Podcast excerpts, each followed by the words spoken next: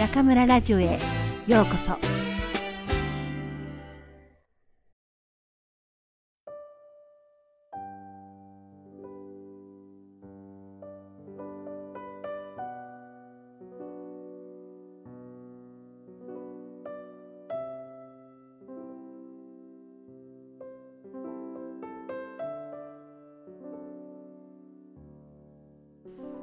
読むだけで心が楽になる。22の言葉本田健運が良くなりたいと願ったら運が悪くなる欲が強いと運は逃げていく世の中にはもっと運が良くなりたいと願う人はたくさんいます。あなたもその一人かもしれません。運が良くなりたいというのは、お金持ちになりたい、モテたいという願いに似ています。モテたいと強烈に思っている人は、物欲しそうなオーラが出ています。そのために、かえって魅力を失ってモテません。運やお金も強く欲しがれば欲しがるほど、その人から遠ざかっていくことになります。例えば、パーティーでこの人は素敵だなぁと思っても、いきなり、私、できるだけ早く結婚したいんです。と、鼻息荒く言われたら、相手は引いてしまいます。とにかく、お金を儲けてやろう。と考えている人とは、あまり関わりたいとは思わないでしょう。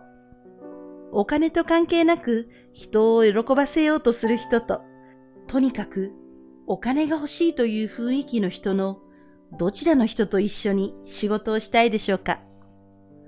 運についても同じです。運が良くなりたいと強く願ってしまうと、かえって今の運の悪い状態を強化してしまいます。幸せになりたいと思うと、今は幸せじゃないという気持ちをかえってクローズアップすることになります。幸せになりたいということは、たった今は不幸せだということだからです。今の自分にありがとう。本当に幸せになりたいなら、今自分が幸せであることに気づくことです。今自分がどれだけ恵まれているか、現状に100%満足することです。住む家があること、飢えていないこと、家族がいることなど、今の自分に感謝できることはいっぱいあります。病気を抱えていたり、お金がなかったりするかもしれませんが、少なくとも目は見える、聞こえるという状態に感謝できるでしょう。歩けるということだけでも十分に感謝することができます。不運の方にフォーカスしてしまうと、次々と不満が噴出します。運が良くなりたいと願った瞬間に、意識は不運であることに向かいます。すると、そういえば、小学校の時もついてなかったなぁ、とか、高校受験も失敗した、といった不運だったことを思い出し、ますます運を下げてしまうのです。本当に運が良くなりたかったら、自分の運がいいことをたくさん思い出せばいいのです。すると、無意識のうちに今まで運が良かったことを自然と思い出し、自分は強運だと思えるようになります。最近、運が悪いなぁと感じたら、自分が過去に運が良かったことを思い出してみるといいでしょう。そして自分は運が良かったのだという感覚を持つことです。パートナーに関してもきっとそのうち素敵な人が現れるさと思っていると本当にそういう人が目の前に現れるのです。心がほっとするミニコーチングこれまでの人生でラッキーだったことを3つ思い出してみます。自分は運がいいなぁと思う理由を書き出してみましょう。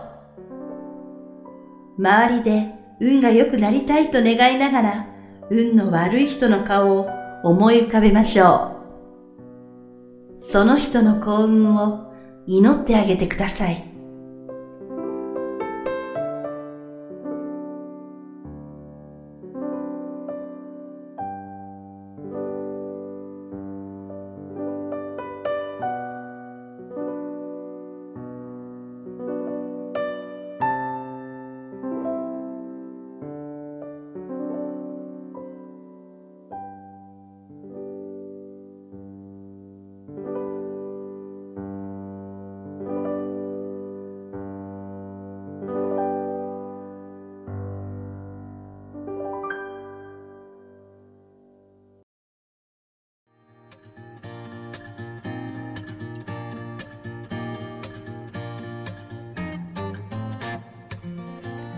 皆さんこんばんは。今夜も中村ラジオへようこそ。私は当ラジオ局のディスクジョッキー中村です。前回の放送で私はすごくワクワクしているとお伝えしました。はい。実は8月9日から3泊4日で湖南省のチャンシャー、調査とフォン・ホアン、ホーに行ってきました。以前もお話ししたように私はそれほどアウトドア派ではないんですが、やっぱり1ヶ月以上もある夏休み、どこにも行かないのもなんだか罰が当たるような気がして、出かけようと思い立ちました。それで行き先ですが、若い頃のように2週間も中国国内をあちこち回るのは、さすがにおばさんの身には応えてしまうので、3、4日で行って帰って来られるところを探しました。中村ラジオを聴いてくださっているリスナーの皆さん、特に私のウェブをご覧になっている方なら、皆さんご存知のように、私はどこをどう見ても食いしん坊、つまり手法なのです。ですから旅の目的は、ズバリ、その土地でなければ食べられない美味しいものを食べること。これに限ります。私は大学で会話の授業を担当していて、授業中学生に自分のふるさとの美味しいものを発表させることがあります。学生たちは嬉しそうに、そして少々自慢げにふるさとの美味しいものを紹介してくれます。私は辛いものや酸っぱいものが好きなので、中華料理の中でもシャンツァイ、湖南省の料理が大好きです。私がいる湖北省は湖南省のお隣ですから、武漢にも湖南米粉店や山菜館がたくさんあります。でも、コナン出身の学生は必ずこう言うんです。先生、武漢のは本当のシャンツァイではありません。本場のコナン料理はもっと美味しいです。ぜひ食べに来てください。なんと挑発的な言葉でしょう。残念ながら各地から集まる学生たちすべてのふるさとを訪ねることは無理ですが、湖南省の調査なら、ガオティエで1時間半で到達する距離、これなら大丈夫です。そして、以前から興味があったミャオ族の料理を食べに、鳳凰にも足を伸ばすことにしました。というわけで、8月9日日曜日朝8時半、編集のくんちゃんと中南財形成法大学を出発して、まずは武漢駅へ向かいました。ガオティエに乗ってわずか1時間半、スムーズにチャンシャー南ジャンへ到着。前回、昨年1月に行った時には工事中だった地下鉄が完成していて、市内の移動は大変便利になっていました。ホテルに荷物を置いて、調査市の繁華街、ウイー广場に GO。お腹も空いていたので、すぐネットで評判の高いラオジェユイズイバーに行きました。看板料理のゆずいバーは確かに美味しいですね。リスナーの皆さんの中には旅行するなら一人旅がいいと思う方もいるかもしれません。しかし、地方の中村は中国では絶対に一人旅は無理です。一人だと大きなレストランに入るのは気が引けるし、入ってもせいぜい2つぐらいしか料理を注文できませんよね。ここでは2人で3つの名物料理を堪能いたしました。このお店、調査の有名な観光スポット、宝厳殿の近く。宝厳殿といえば、そう、超豆腐が世に名を馳せています。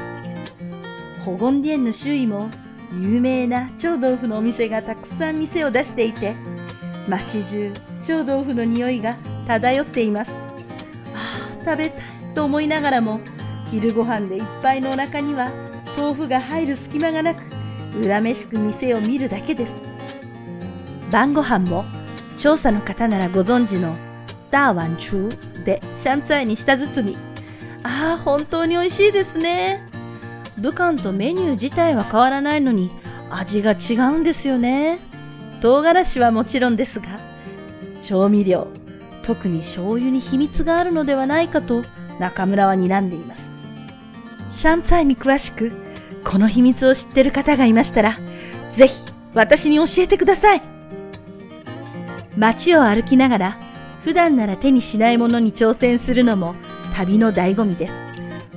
今回、私が試したのは、ビンロー、ピンランです。武漢でも売っていますが、周りの学生でやってる子はいないし、タバコみたいなものだと言われ、タバコを吸わない私は、これはちょっと手を出す勇気がなかったの。旅行中で気が大きくなっているところに、これは湖南名物ですよというくんちゃんの一言に背をされ、恐る恐る一つ口に入れてみました。噛んだ感想は結構合うというか、元気が出るというか、癖になる味ですね。でも、あまり体に良くないらしいし、習慣性があると聞いて、旅の思い出だけにしようと思いました。旅の思い出だけにできなかったのが、湖南豆干、別名、ラーティャオ。ホテルの隣にあった小さな売店で売っていた、シャーシャオズ豆干が美味しくて美味しくて、その後も何軒か探したのですが見つからず、とうとうタオバオで注文してしまいました。今はネットで地方の名物が何でも買えます。そんなの風情がないではないかと思う自分もいますが、やっぱりあの冬瓜がもう一度食べたくて。そして次の日、調査に別れを告げ、またガウティエでフォン・ホアンに向かいました。フォン・ホアン法王も有名な景勝地、素敵なお口の出会いがありました。ここはラーローとパオツァイが名物。どちらも私の大好物。大変美味しかったですね。そして山東省出身のご主人が開いたイエベンという酒屋でいただいたミージョがあまりに美味しく、一日に二度も買いに行きました。このお店、他の店より美味しい上に値段もお手頃で、もし大王に行く機会がある方は、ぜひこのお店を探してみてくださいね。ションシーリン故居の近くまで行けば見つかると思います。武漢まで宅配便サービスがあるとのことで、また3日目にこの実以上を買って帰ろうと思いましたが、残念ながら在庫切れで、その代わりニューアルホンを買いました。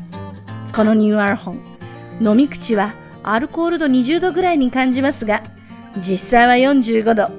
なかなか飲み応えのある風味の良いお酒です。先日無事届いたので、今夜にでも飲んで楽しい旅をホイウェイしましょうか。さてさて、今回は中村の旅で出会った幸福をお届けしました。私ね、つくづく思うんです。自分は本当に幸せだって。世の中には食べることに興味を持てない人や面倒だと思う人が結構いるんだそうです。私は3軒の豆干も30軒のラーローもニューアルホンも口に入れただけで幸せだなって思えるんです。人間って本当に人それぞれブランド品を愛する人も、三つ星レストランで世界の珍味を食べ尽くす人も、三軒の塔がんに恋する私もいるわけです。つまり、いろんな考え方や生き方があっていいんですよね。私は十分に変人と言われる生き方をしていますが、やはり時には世の中で言われる高学歴、高収入の王道を羨ましく思う時もあります。でも、やっぱり私は3軒の豆がんに感動し、5軒の超豆腐をおかわりする自分が一番自分らしいと思いますね。あ実は今回の旅で一つ残念なことがあったんです。なんと、調査ではあの超豆腐を食べなかったんですよ。写真はたくさん撮ったのですが、どうしてもお腹のタイミングが合わず、ほうでは何回か食べましたが、きっと皆さんは調査で食べなきゃ意味がないって言うんでしょうね。夏休み終了まであと2週間。今度は超豆腐だけのために日帰りで調査に行ってこようかな。さて、今回からこの中村ラジオに新コーナーが誕生しました。このコーナー、編集のくんちゃんが担当します。毎回素敵なお知らせがありますから、皆さんぜひこのままお楽しみくださいね。あ、今年の私の夏休みも面白くて美味しくて本当に幸せです。それでは皆さん、また次回ここでお会いしましょう。おやすみなさい。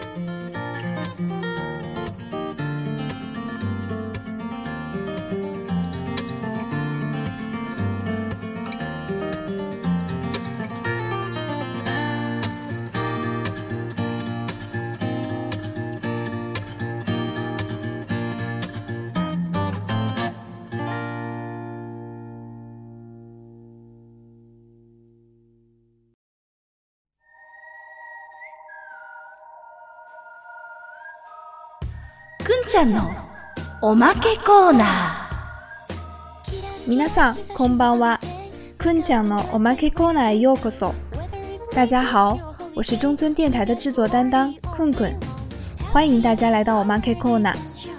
今后我将会在这里用中文给大家介绍每一期节目的大致内容，会给大家讲一些生活中的小插曲，告诉大家一个不为人知的中村老师。除此之外， 还会发布一些送福利的消息。哎，有福利？是什么福利呢？嘿嘿，听我慢慢为大家说明。中村电台于二零一四年八月八日成立，前不久刚满了一周岁，现在已在荔枝 FM、喜马拉雅听、网易云音乐这三个平台上线，并且开通了微信公众平台。电台的成长离不开来自五湖四海的听众朋友们的支持与鼓励。